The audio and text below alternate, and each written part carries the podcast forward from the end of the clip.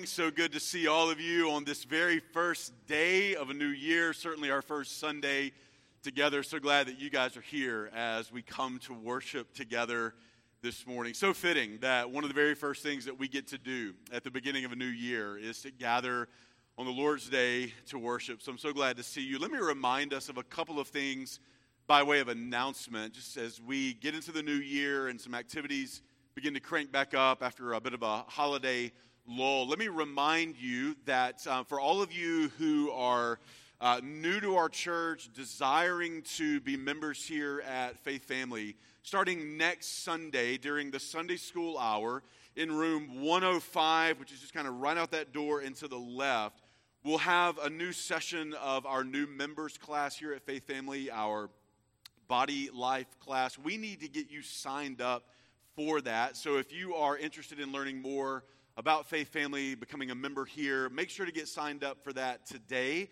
And then next Sunday, that will begin during the Sunday school hour. Also, as we look forward to Wednesday, the 11th, our Wednesday night stuff will be cranking back up. Our, uh, our women's groups, our men's groups. Uh, what we need, especially you ladies, to do is we need you to go ahead and get signed up so that we can make sure all of the books get ordered. So if you could sign up today for that, if you have any questions, maybe try to track down uh, Brandy wherever she is this morning, and um, we we will make sure you have a book and kind of get you plugged in. All of that. Men will be meeting during that time as well. You don't need to sign up. We're not going to be buying books for you guys, so you just make sure to show up that evening on the 11th. If you have questions about anything going on here over the next couple of weeks, please pull us aside, let us know, and we'll get you pointed in the right direction. All right, let me have a quick word of prayer and we'll get started together this morning. Father, thank you so much for this, uh, this new day. Father, the dawning of a new year and all that is before us. God, we don't have a clue what awaits us in 2023. Father, it is, uh, it is not even though necessary for us to know. Father, we trust you. Our lives are in your hands. Father, you have ordained our days before there was one of them. God, you are completely trustworthy. We have no reason to doubt. We have no reason to fear. And so, Father, as we look forward to all of the days, God, that are before us in this year, God, we approach them with gladness and joy. Father, we approach them with trust in your sovereign hand. And God, we are glad that on this very first day of this new year, that we are able to be together, God, to come before you in worship. So, God, as we raise our voices in song, God, we declare that all praise and honor and glory, majesty and might, honor and dominion, O God, is unto your great name. Through Christ we pray it. Amen.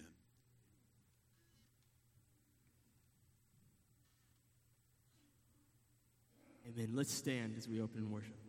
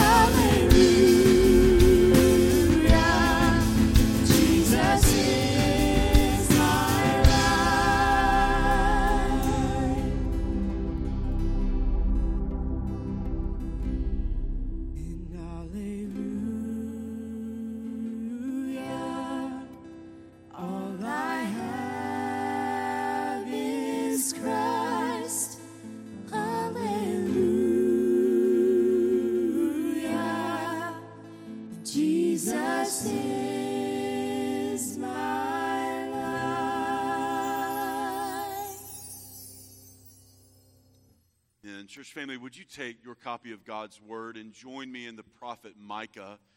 Remain standing if you are able this morning for the reading of God's Word. The Old Testament prophet of Micah. We'll be reading from chapter 4 for our scripture reading this morning, and a bit later in the service as we hear the preaching of God's Word. We'll be in Micah chapter 6 together this morning, just one more week out of our study of Matthew's Gospel. But for our scripture reading this morning, Micah chapter 4, in the midst of crushing pronouncements uh, about the sin of Israel and the judgment to come, Micah chapter 4 comes as a ray of hope in the midst of that scathing judgment, a hope that God will one day not leave his people under their guilt and condemnation, but one day he will bring them to a better land to a better day where the king will reign for all eternity and there will be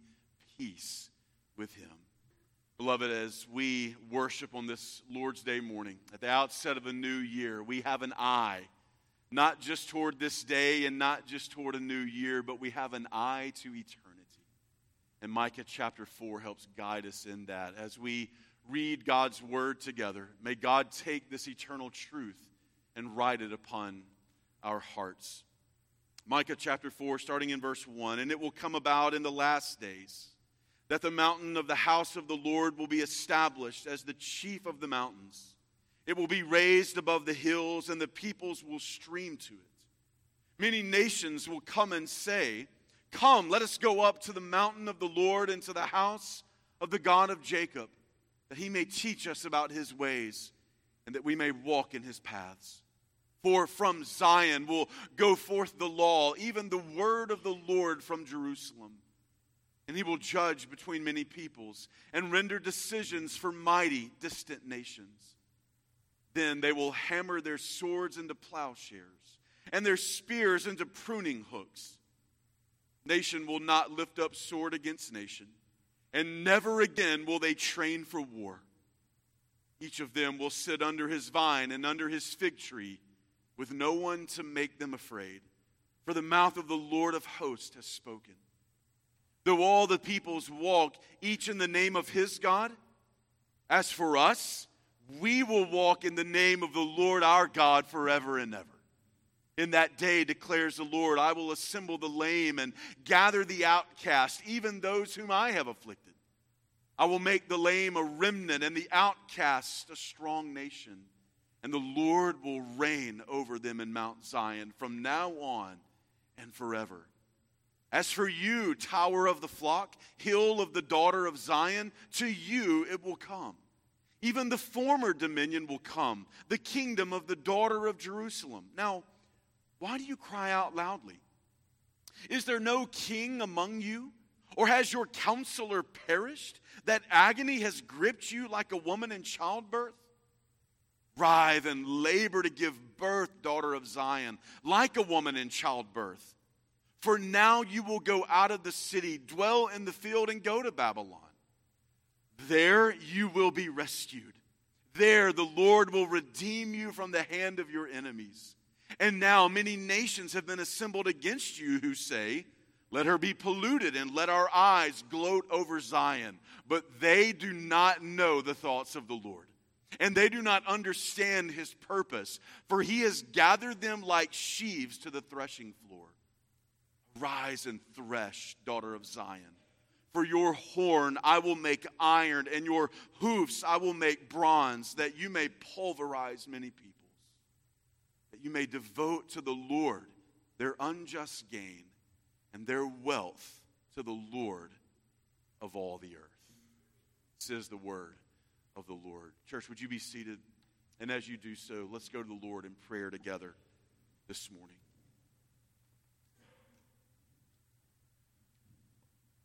Oh God, there is something in our soul that longs for these latter days.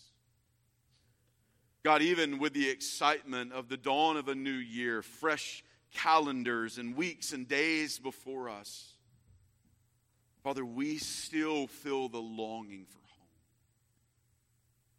Father, we understand in our soul, it has been put in our hearts by you that, Father, we are not meant for this earth alone. Father, we are not meant for this time alone. Father, we are made for eternity.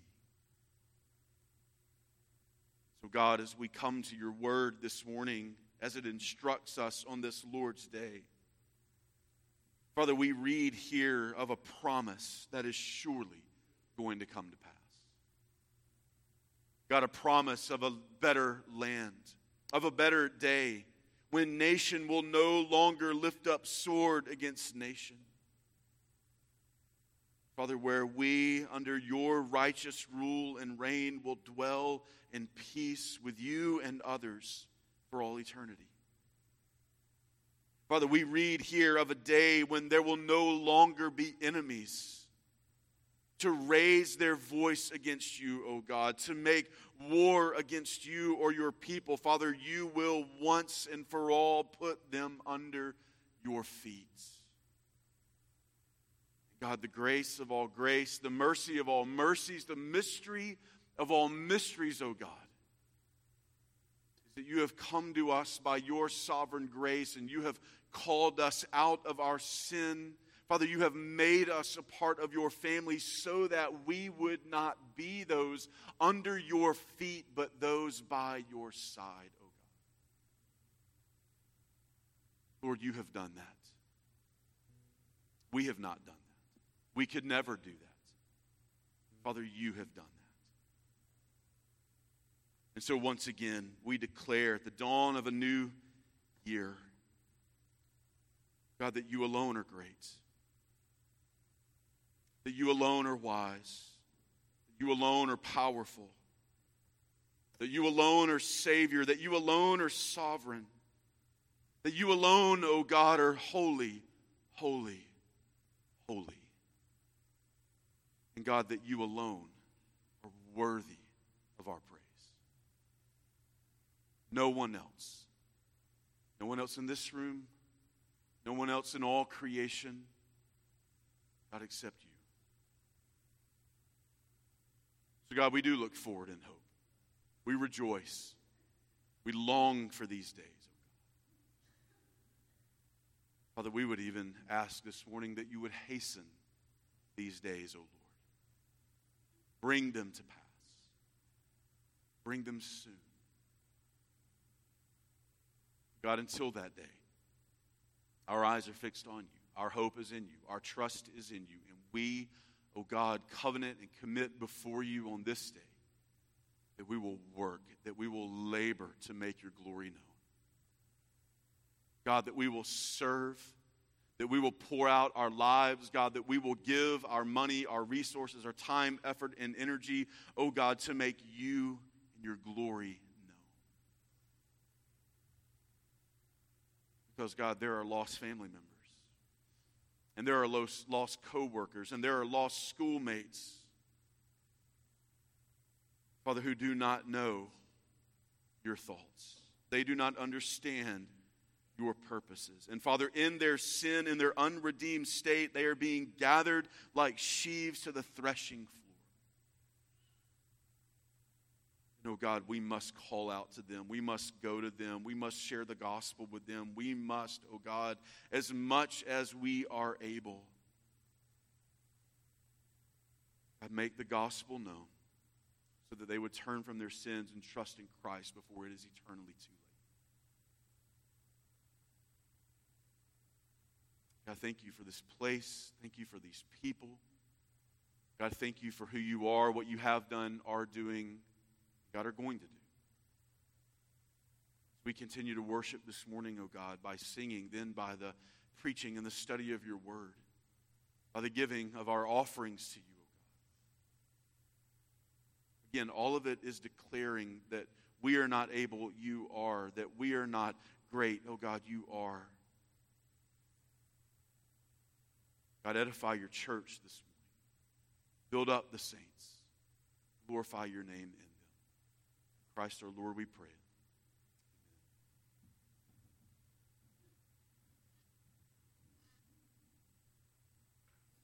Church family, let's stand as we continue in worship.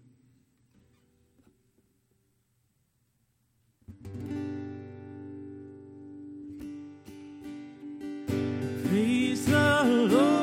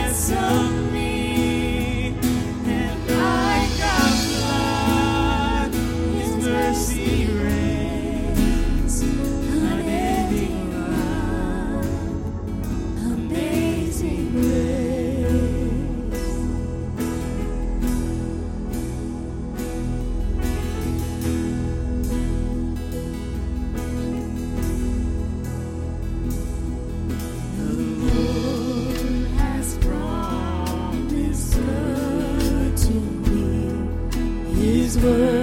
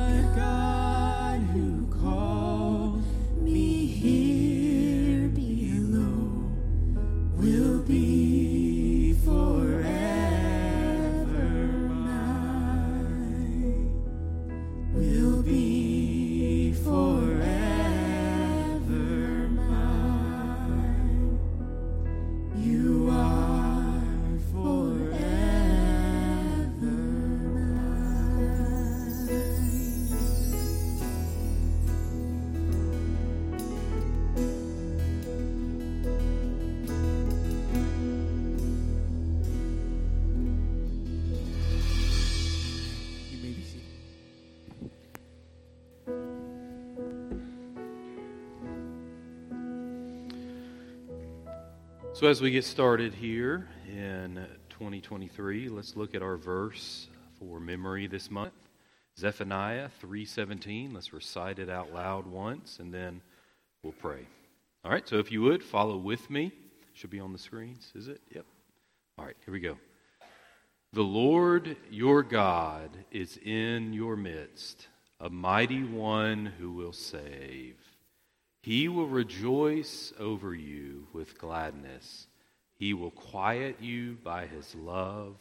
He will exalt over you with loud singing. Zephaniah 3:17. Let's pray.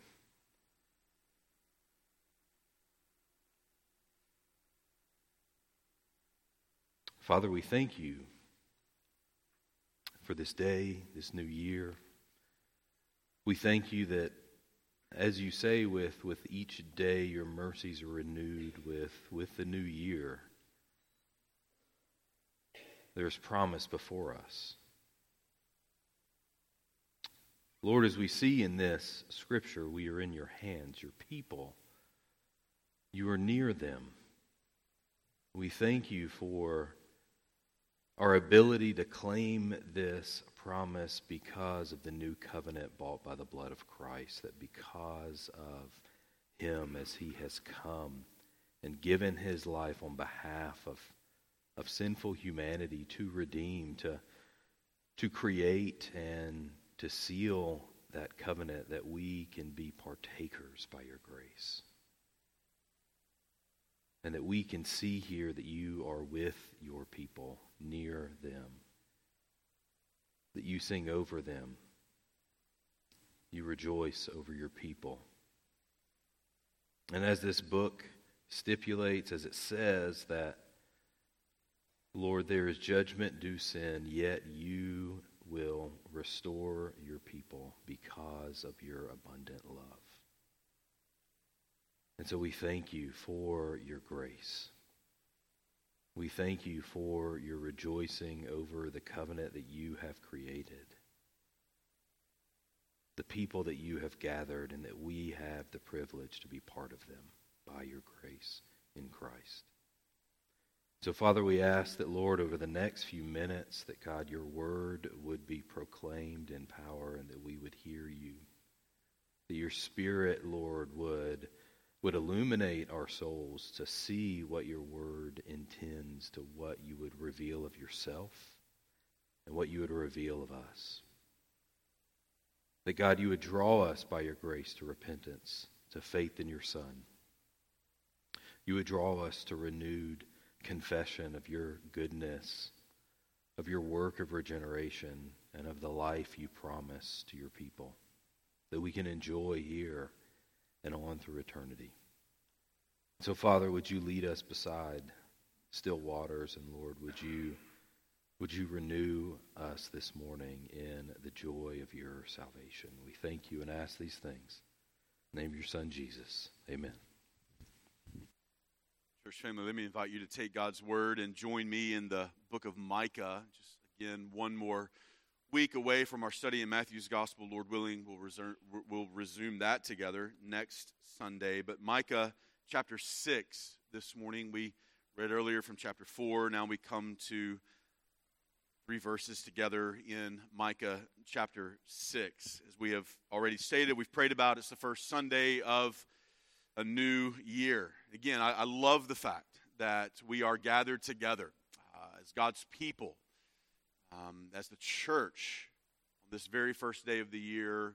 There's a sense even that we're declaring to the Lord that as we seek to embark on this new year, that, oh Lord, we do that uh, for you. We do that with you. We do that because of you. So I love that we're gathered here together we all know and we've all reflected maybe you've done this in your own life maybe you've taken some time in recent days to think about a, a, lot of questions maybe that you want to ask and, and give answers to at the outset of a new year i think it's only normal natural that we do this we think about questions at the outset of a new year questions like what, what kind of changes might i need to make in my life? Uh, what new habits should I incorporate into my life and into the life of our family? Uh, how can I grow maybe in a particular area of, of life? Is, I think, a great question to ask and think about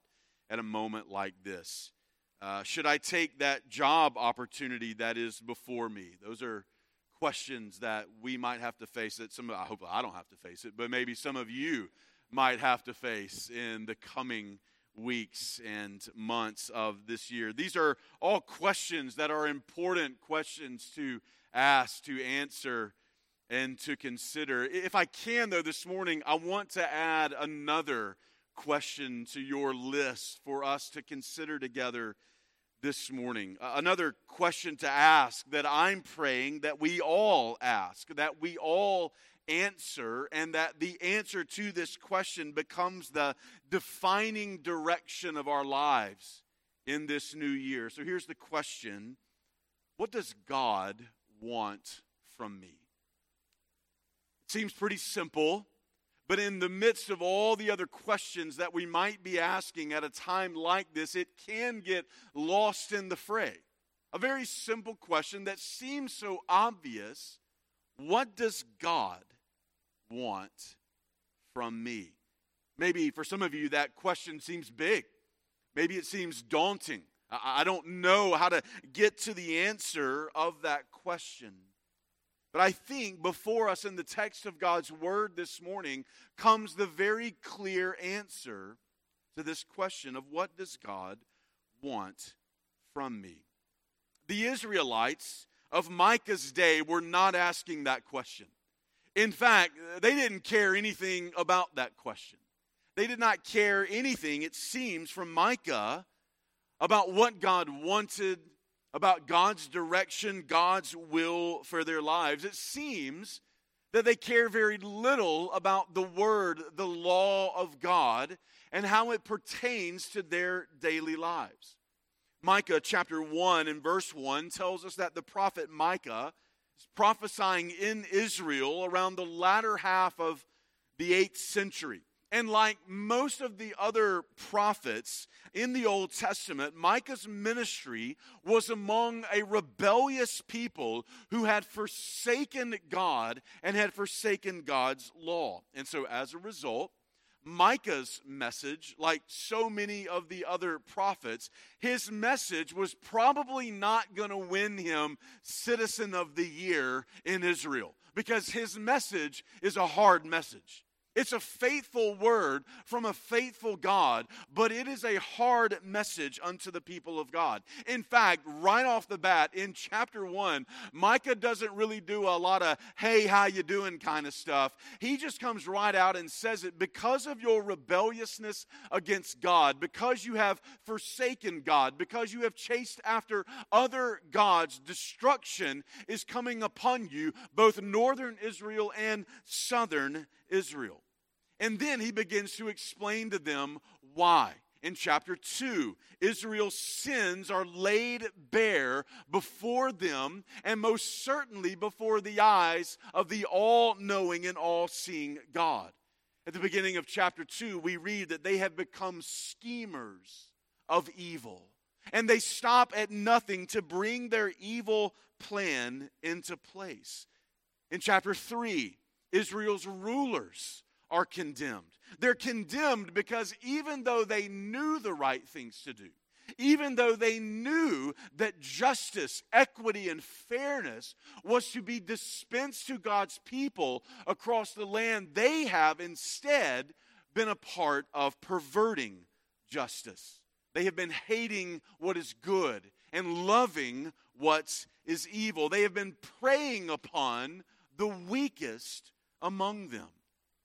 You come to chapters 4 and 5, a bit of hope in the midst of these rebukes. We read from chapter 4 earlier. In chapter 5, a king, a ruler, a shepherd is promised. We've just studied about this in December.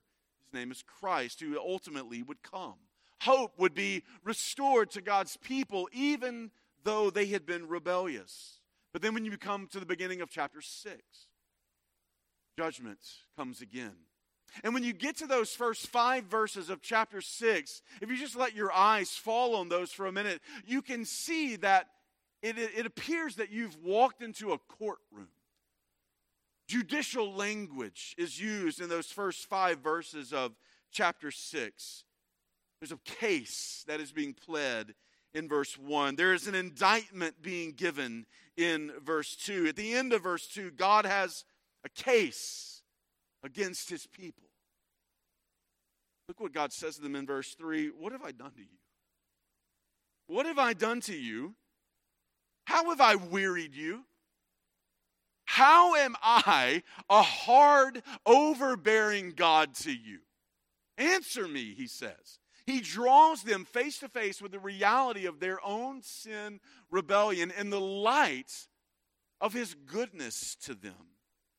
And he lays out a case before them of their rebellion even though I've been faithful to you. Even though I was faithful to bring you out of the land of Egypt and bring you into this good land, a land flowing with milk and honey, where I would be your God and you would be my people. Even though I've been faithful, O Israel, you have been most decidedly unfaithful to me. And then when you come down to verse 6, where we pick up the text, this morning. It seems as though the people of Israel understand at least a bit the plight that they are in. We're in trouble. And so they begin to ask a very poignant, very important question. And essentially, at the heart of this question is how do we fix this, God? What do you, what do you want from us, God? How do we make this better. We have clearly sinned against you. You clearly have a case against us. So, oh God, what do you want us to do in order to make this situation right? And then when you come down to verse 8, God is going to answer the question for them. They will propose some answers in verses 6 and 7. But then finally in verse 8, God whose voice in the room, by the way, is really the only voice that matters, God is going to answer that question for them. He's going to say to them, Here's what I want you to do. Here's what I want. So, beloved, as we come to the text this morning, we're essentially asking, and then I want to propose from the text two answers to the question What does God want from me? And you can frame this in your own heart and mind if it would help you. You can frame it this way What does God want for me in this coming year? 2023, what does God want from me? But it's not just a, a 2023 thing, right? What does God want from me every single day of my life? What does God want from me in every season of my life? That's the question being asked, and the answer is being given. Look in Micah chapter 6 and read with me verses 6 through 8. With what shall I come to the Lord and bow myself before the God on high? Shall I come to him with burnt offerings, with yearling calves? Does the Lord take delight in thousands of rams and 10,000 rivers of oil? Shall I present my firstborn for my rebellious acts, the fruit of my body for the sin of my soul? He has told you, O oh man, what is good. And what does the Lord require of you but to do justice, to love kindness, to walk humbly with your God? This may be, in fact, as some have suggested, some of the most important verses in all the Old Testament because it rightly postures us before the covenant making and covenant keeping God and it directs us in how we are to think about our relationship to Him and then how we are to live that out on a daily basis. What does God want from me? Let me first answer that question in the negative, if I can.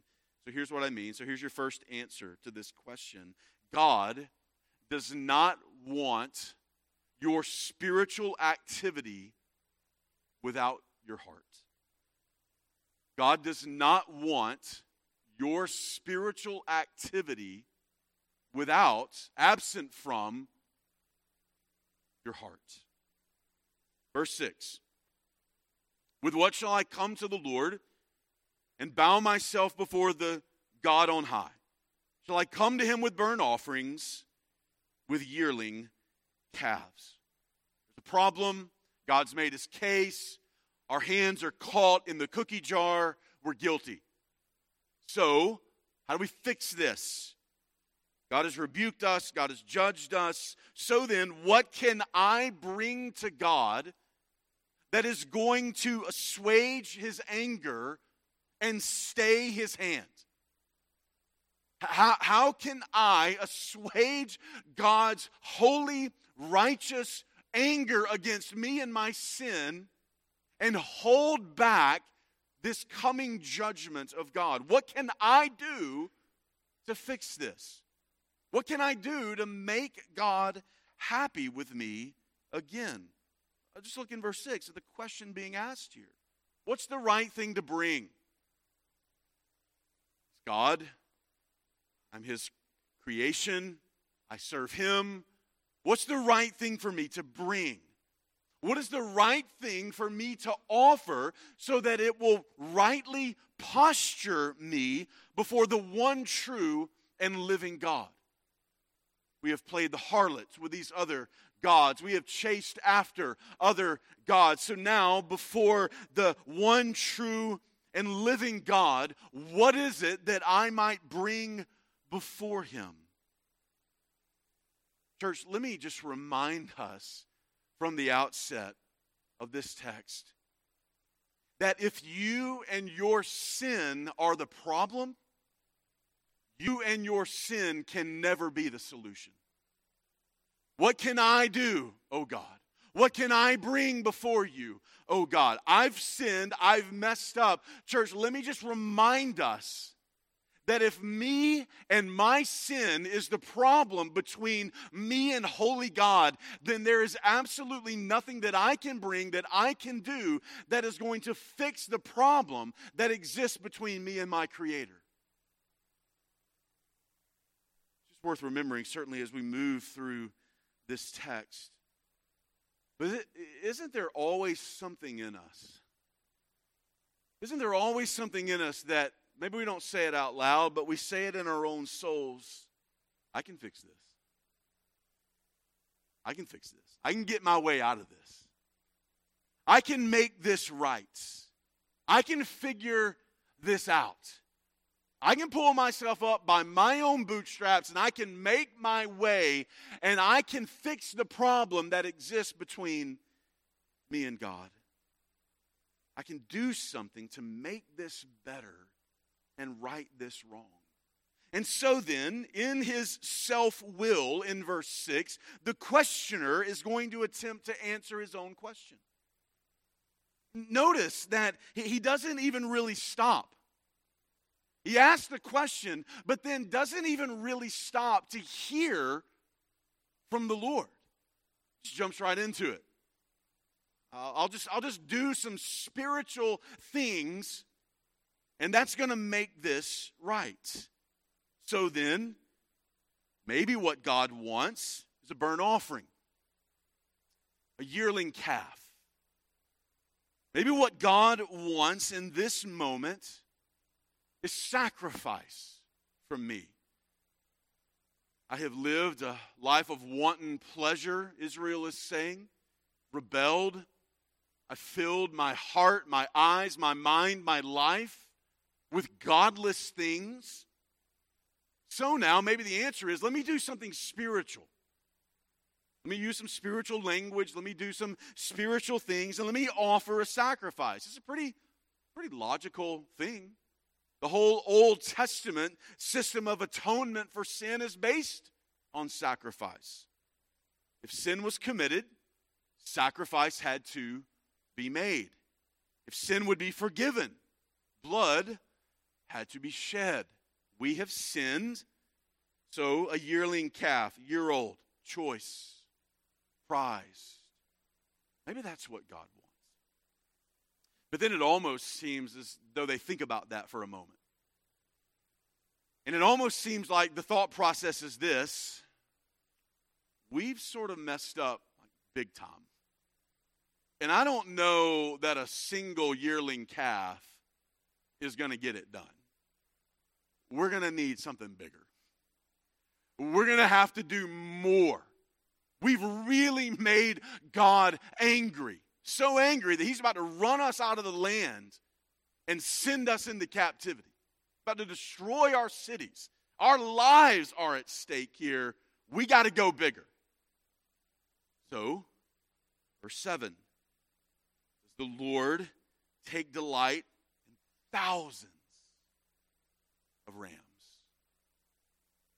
In 10,000 rivers of oil. Maybe that'll get it. We got to do more more spiritual activity, more sacrifice, more cost to myself. Maybe if I sacrifice hard enough, if I flagellate myself enough, if I go without enough, Maybe that appease God. Thousands of rams, 10,000 rivers of oil. Will that be enough? Could this kind of outlandish offering rightly posture me in God's presence before the God on high? Is that what God wants from me? And isn't it interesting? Just as with the first proposal, now with the second proposal, God is silent. God says nothing. So, they keep on. One more final, completely outlandish proposal at the end of verse 7. Shall I present my firstborn? for my rebellious acts, the fruit of my body for the sin of my soul. I don't, I don't, I don't think an animal is gonna, gonna do it at all. I, I, I don't think 10,000 rivers of oil is enough. So maybe, maybe, maybe the biggest sacrifice I could think about making, maybe that's going to get it done. And what happens here in this moment, beloved, is that they propose something entirely wicked, entirely evil, uh, most certainly unbiblical, absolutely against the law. By the way, your very best efforts to make yourself right with God, this will always happen to you. You'll always make the problem worse and not better. Because if you and your sin are the problem, then you and your sin can never be the solution. I'll fix this, I'll fix this, I'll fix this. And what are they doing? They're just digging the hole, right? And the hole gets deeper and deeper deeper, they progress more downward and downward and downward into sin and depravity and lawlessness and godlessness. I'll offer my child, God. Surely, surely that's going to stay your hand. There's a thousand problems with that. Maybe most notably is that God has already told them absolutely not on that. In his law, Leviticus chapter 18, verse 21. Leviticus chapter 20 and verse 1. Do not offer child sacrifice. If you do, the punishment for that is you being stoned to death. God could not be more clear on this issue. When you go into the land, there will be people offering up children to Molech. You do not do that. Should go without saying. You don't offer up your children but in their efforts to make themselves right with God and to fix the problem, this is where their sinful hearts take them. I don't think a yearling calf's going to get it. I don't think 10,000 uh, 10, rams or, or, thousands of rams are, are, are going to get it. So I'll, I'll offer up the, the, the biggest thing that I can possibly think to offer up. What's the problem here, church? What's the problem in verses 6 and 7? The problem here is that there is a lot of spiritual language and a great deal of spiritual activity without the heart actually being committed to God. And the implied answer from God to all of these proposals is a resounding no. No. We'll see what God says in verse 8, but just think with this, think about this for a moment with me in verses 6 and 7. The problem here is what Isaiah says in Isaiah 29 and verse 13. This people draws near to me with their words and honors me with their lip service, but they remove their hearts far from me, and their reverence for me consists of tradition learned by rote, meaning rote behavior. This people, they say all the right things, they use the right language, but the problem is what? Their hearts are not in it. Their hearts are far from me this seeming outward reverence for me, that's just the rote behavior that they mindlessly do day in, day out, week in, month in, year in, year out.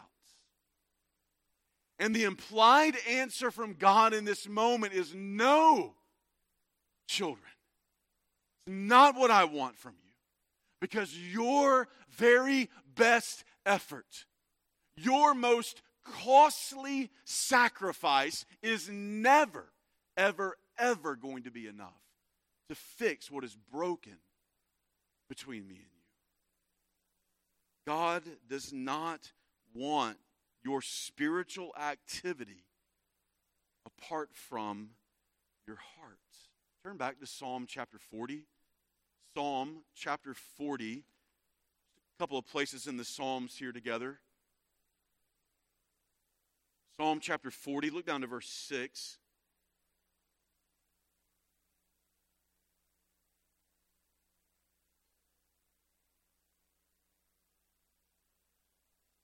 Psalm 40, starting in verse 6.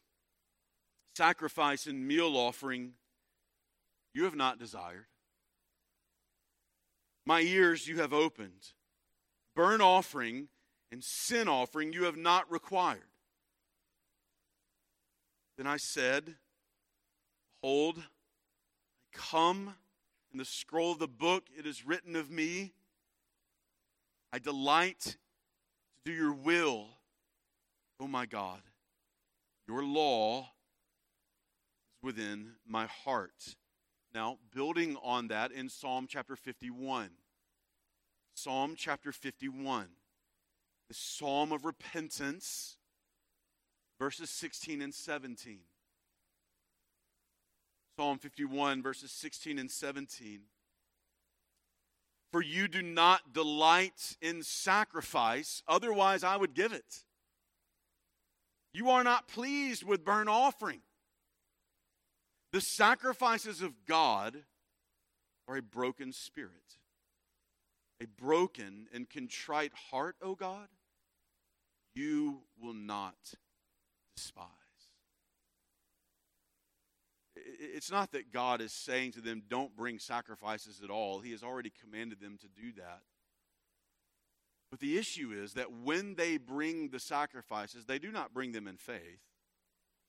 And they do not bring them with hearts that are committed to honoring God.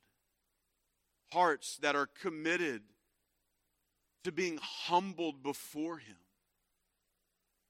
Hearts that are committed to do and live out what He has called them to do and to live out in this Word. And so then, when they ask in Micah 6, What do you want from us, God? Do you want these things? The answer is a resounding no. And friend, if you're in the room this morning and you do not know the Lord Jesus Christ as Savior, if you are in the room this morning and you are not in a right relationship with God, you cannot you cannot work your way to heaven. You cannot work your way, sacrifice your way, give your way into a right relationship with God. In fact, your very best efforts, verses 6 and 7, are only going to make the problem worse you're only going to add further condemnation upon you as you reject the gospel of the Lord Jesus Christ and you hold on to your own self will and very best efforts. See it. You cannot do this on your own because salvation is not of works. Not. Never has been. Never will be. You must this day now. You must turn from your sin, your striving, your best efforts, and you must now, dear friend, turn to the Lord Jesus Christ in faith, for only He alone can save. And if you're in the room you are in Christ, oh, dear saints, hear, hear the answer to the question Look, you're already in Christ. And God cannot and will not love you more than He does right now in this moment because of His Son, Jesus Christ. So you don't have to work to appease God.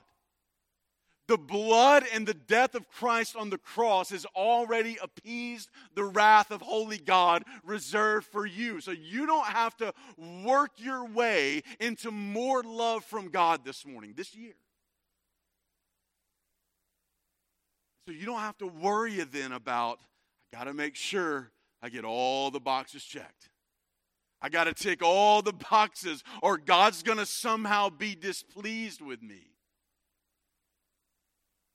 you know as well as I do that when we fall into that rhythm, that when we fall into that rhythm, our hearts become disconnected from the service.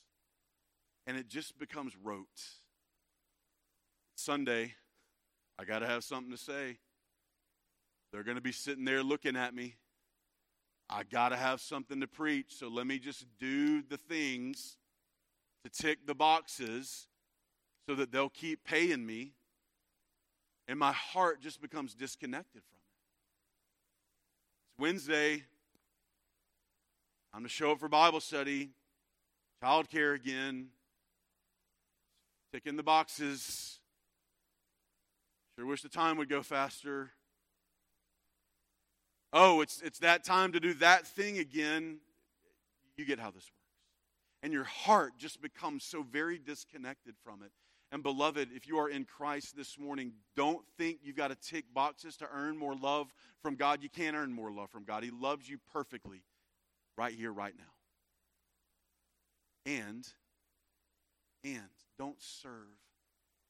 Don't serve disconnected from a heart that is just so deeply passionately in love with God and serves out of an overflow of gratitude for who He is and what He has done for you in Christ. What does God want from me? He doesn't want my spiritual service apart from my heart. And then, secondly, second answer to that question is that God wants my heart committed to what He has told me in His Word. What does God want?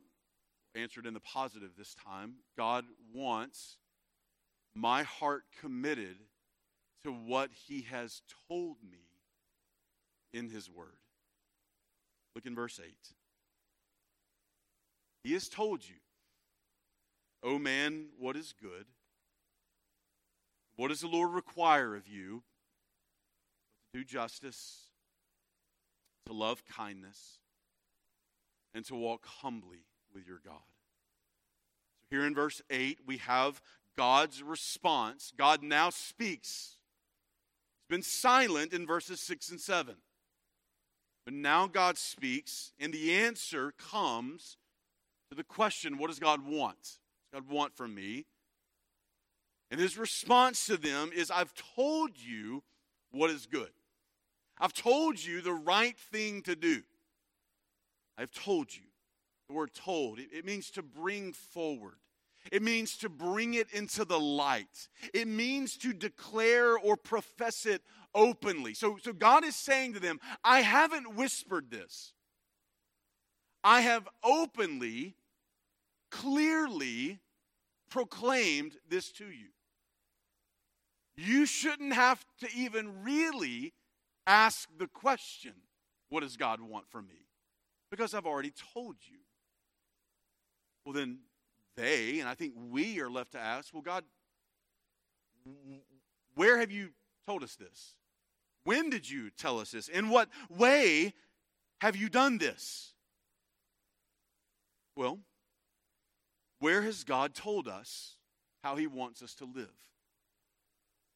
Where has God set forth his expectations for how he calls his covenant people to live. Church, God has told us in his law, God has told us in his word. I've already told you, God says, and I've done that in my law to you. Think about just the Ten Commandments with me for a moment. Those 10 laws, the Decalogue, these two tablets of stone upon which God has written essentially a summary of, of his law. It's not just, hey, here's my 10 laws. If you can keep them, you can get in. These, are, these serve as a summary, if you will, of God's law. Some have even helpfully broken this down to help us see that the first half of these laws deal primarily with our relationship to God while the second half of these laws deal primarily with our relationship to other people. This is why, by the way, turn to Matthew chapter 22. Matthew chapter 22. This is why, here in Matthew 22, this is why Jesus says what he does here. Jesus is in a conversation here with one of the lawyers, one of the scribes. And one of these scribes, one of these lawyers comes to him in verse 35. Matthew 22, verse 35. One of them, a lawyer, asked him a question testing him. Here's the question Teacher, which is the great commandment in the law? We'll see if he gets this one right. And he said to him, You shall love the Lord your God with all your heart, with all your soul, and with all your mind. Jesus is summarizing the first half of the Decalogue. Love the Lord your God with everything that you are, with your hearts. Verse 38, the, this is the great and foremost commandment, and the second is like it. You shall love your neighbor as yourself. That's how Jesus, the Word of God, summarizes the second half of the law. Love your neighbor. So don't kill them. Don't covet their stuff. Don't commit adultery. Love your neighbor as yourself. Verse 40 On these two commandments depend the whole law and the prophets. So then, in Micah chapter 6 and verse 8, what Micah is doing under the inspiration of the Holy Spirit here is he is essentially summarizing the law as God once again, as he has been doing from the beginning, calls his people to love him rightly and their neighbor as themselves. And I want you to pay, in verse 8, pay special attention to what God's doing. Pay special attention to what God is doing. Notice to where God directs the attention of the people. They've asked a question, God's going to answer. To where does God direct their attention? He does it to His Word, to His law. I have told you in my law, in my Word, what does God want from me? God says, What? Look to my Word. How am I made right with God? I have told you, look to my word. How does God want me to live day in and day out at the outset of a new year and beyond? God is declaring, I've told you, look to my word. What does God want from us, church? First, he wants us committed. He wants our hearts committed to His Word, to the Scriptures, to the sacred canon of Holy Writ that sits in your hands this morning. God is calling you to His Word. And so, as we're asking and trying to discern the answer to the question, what does God want from me? God is saying, look to the Scriptures. Don't look to experience. Do not follow your heart. Do not let your conscience be your guide. Do not buy into the philosophy of the day. Do not do what feels right. That's how you land on the broad path to destruction, beloved. Look to his word. Read it study it, memorize it, obey it. One of the things that I love about our worship services, by the way, is when Pastor Matthew comes up and calls our attention to the verse in God's Word that we're, we're meditating on throughout the month. And together, we recite that. That is a moment, whether we understand it or not, whether we've ever thought about it this way or not, it's a moment of corporate confession where we are saying, God, your word is authority and we believe it, oh God. And That needs to be the ebb and flow of every single day of our lives. What does God want from me? He wants me committed to His word. And in verse 8, the three things that He's called me to do number one, do justice. Do justice. Quick caveat God is not saying here, it's important to emphasize, it's important that we understand God is not saying, do these three things so that you can be right with me. Salvation is not of works. God is saying, because you are already my covenant people by grace through faith, do these things. Live these things out. And first, what I want you to do is to do justice, to seek it, he'll say in other places in the law, to preserve it, he'll say in other places in his word. What does God mean to do justice? At the heart of this is a call to God's people to not show partiality. That's what's at the heart of this. This is not a call to the church to be social justice warriors. This is a call to rightly value every single person and show partiality to no one. It's a call to see every person, every man, every woman, every boy, every girl, every color, every creed, every tongue, every nation. It's a call to see them bearing the imago Dei, the very image of God and to value them, to prize them, to prioritize them as such, and to show partiality to no one. No one. This is the problem in the book of James. And you can just jot down this reference for your own study later James chapter 2, verses 1 to 13. The problem to those eh, among those to whom James is writing is that they're showing partiality to the rich. And they're looking at the poor man, the weak, the ostracized, and they're saying, Sit here at my feet. Or go stand up in the back of the room. And they're saying to the rich among them, Here, come, you have the place of honor among us. And God calls them out in James 2 and says, You are showing partiality and you are guilty as lawbreakers because you are not loving your neighbor as yourself.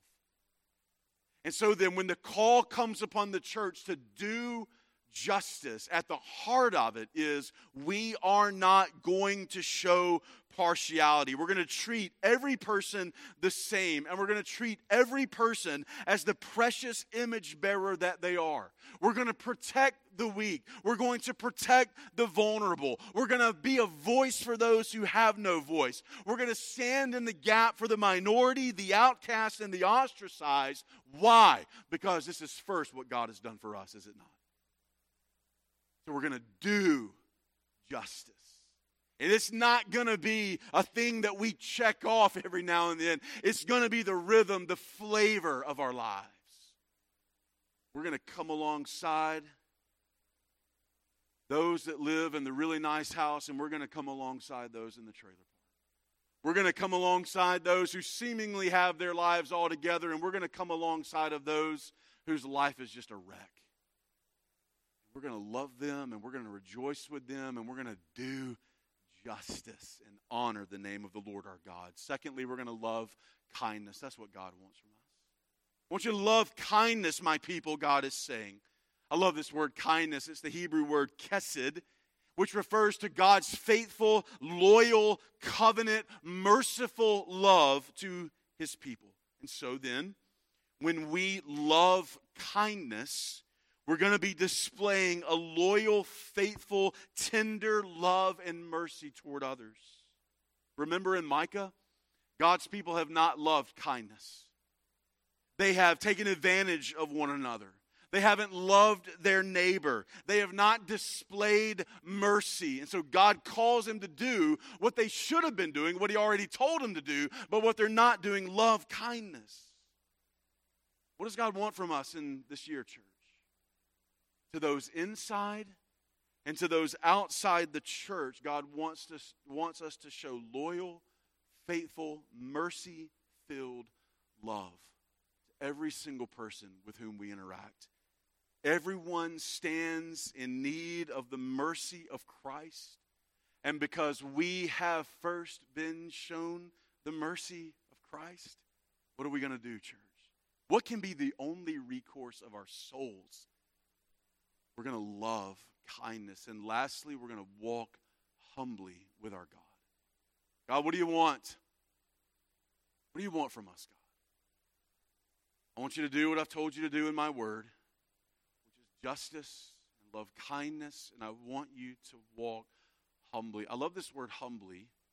It means to walk circumspectly, which means to consider God first in everything. This is going to take some work. It's going to take some work for me. I would imagine it's going to take work for all of us because the reflex of our soul is not always to think about God first. In our sin, even in just fighting against our sin nature, even as believers, there's still something in us. That old man keeps trying to claw his or her way out of the grave and have me as the greatest reality in the room. So God says, I want you to walk humbly. I want you to live circumspectly. I want you to live a thoughtful life, always asking, what does God want, not what do I want? Always asking, what does God's word say, not what do I think? Always asking, what is God's will, not how do I pursue my own to walk humbly, to, to live circumspectly, means that in every facet of our lives, we're asking the question what does God want in this? How do I honor King Jesus in this? How do I promote the gospel? How do I advance the glory of God and the kingdom of the Lord Jesus Christ? How do we walk humbly with our God? Remember that you did not save yourself, God saved you. Remember that God is opposed to the proud but gives grace to the humble. Make it your aim to do God's will, not your own. Make it more about others than you. And remember that God has given you everything that you own for His glory and the advancement of His kingdom. Church, die daily. Die to self every single solitary day. Get up and nail your will to the cross of the Lord Jesus Christ every morning. Proclaim to your own soul what God has said in His Word I will do. What does God want, church? He doesn't want your spiritual activity without your heart, and He wants your heart committed to what He has told you to do in His Word, which is to love Him chiefly and your neighbor as yourself. Look, there's still a lot more meat on that bone that you can go home and chew on this afternoon, meditate upon, and begin to apply to your life and heart. I encourage you to do so as we seek to honor God in these days that He has given us that are now before us. Let's pray together.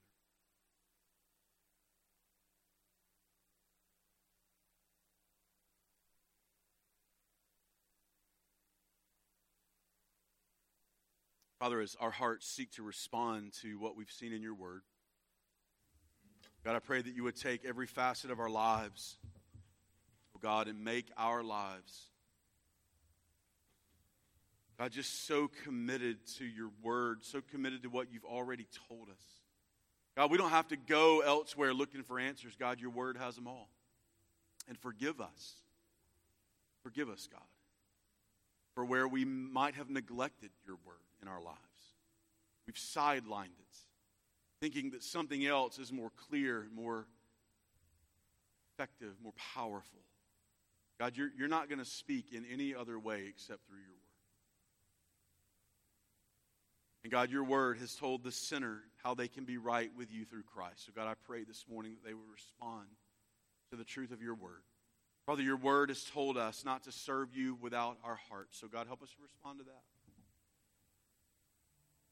Lord, help us to commit ourselves fresh and new, doing justice, not showing partiality, showing faithful love.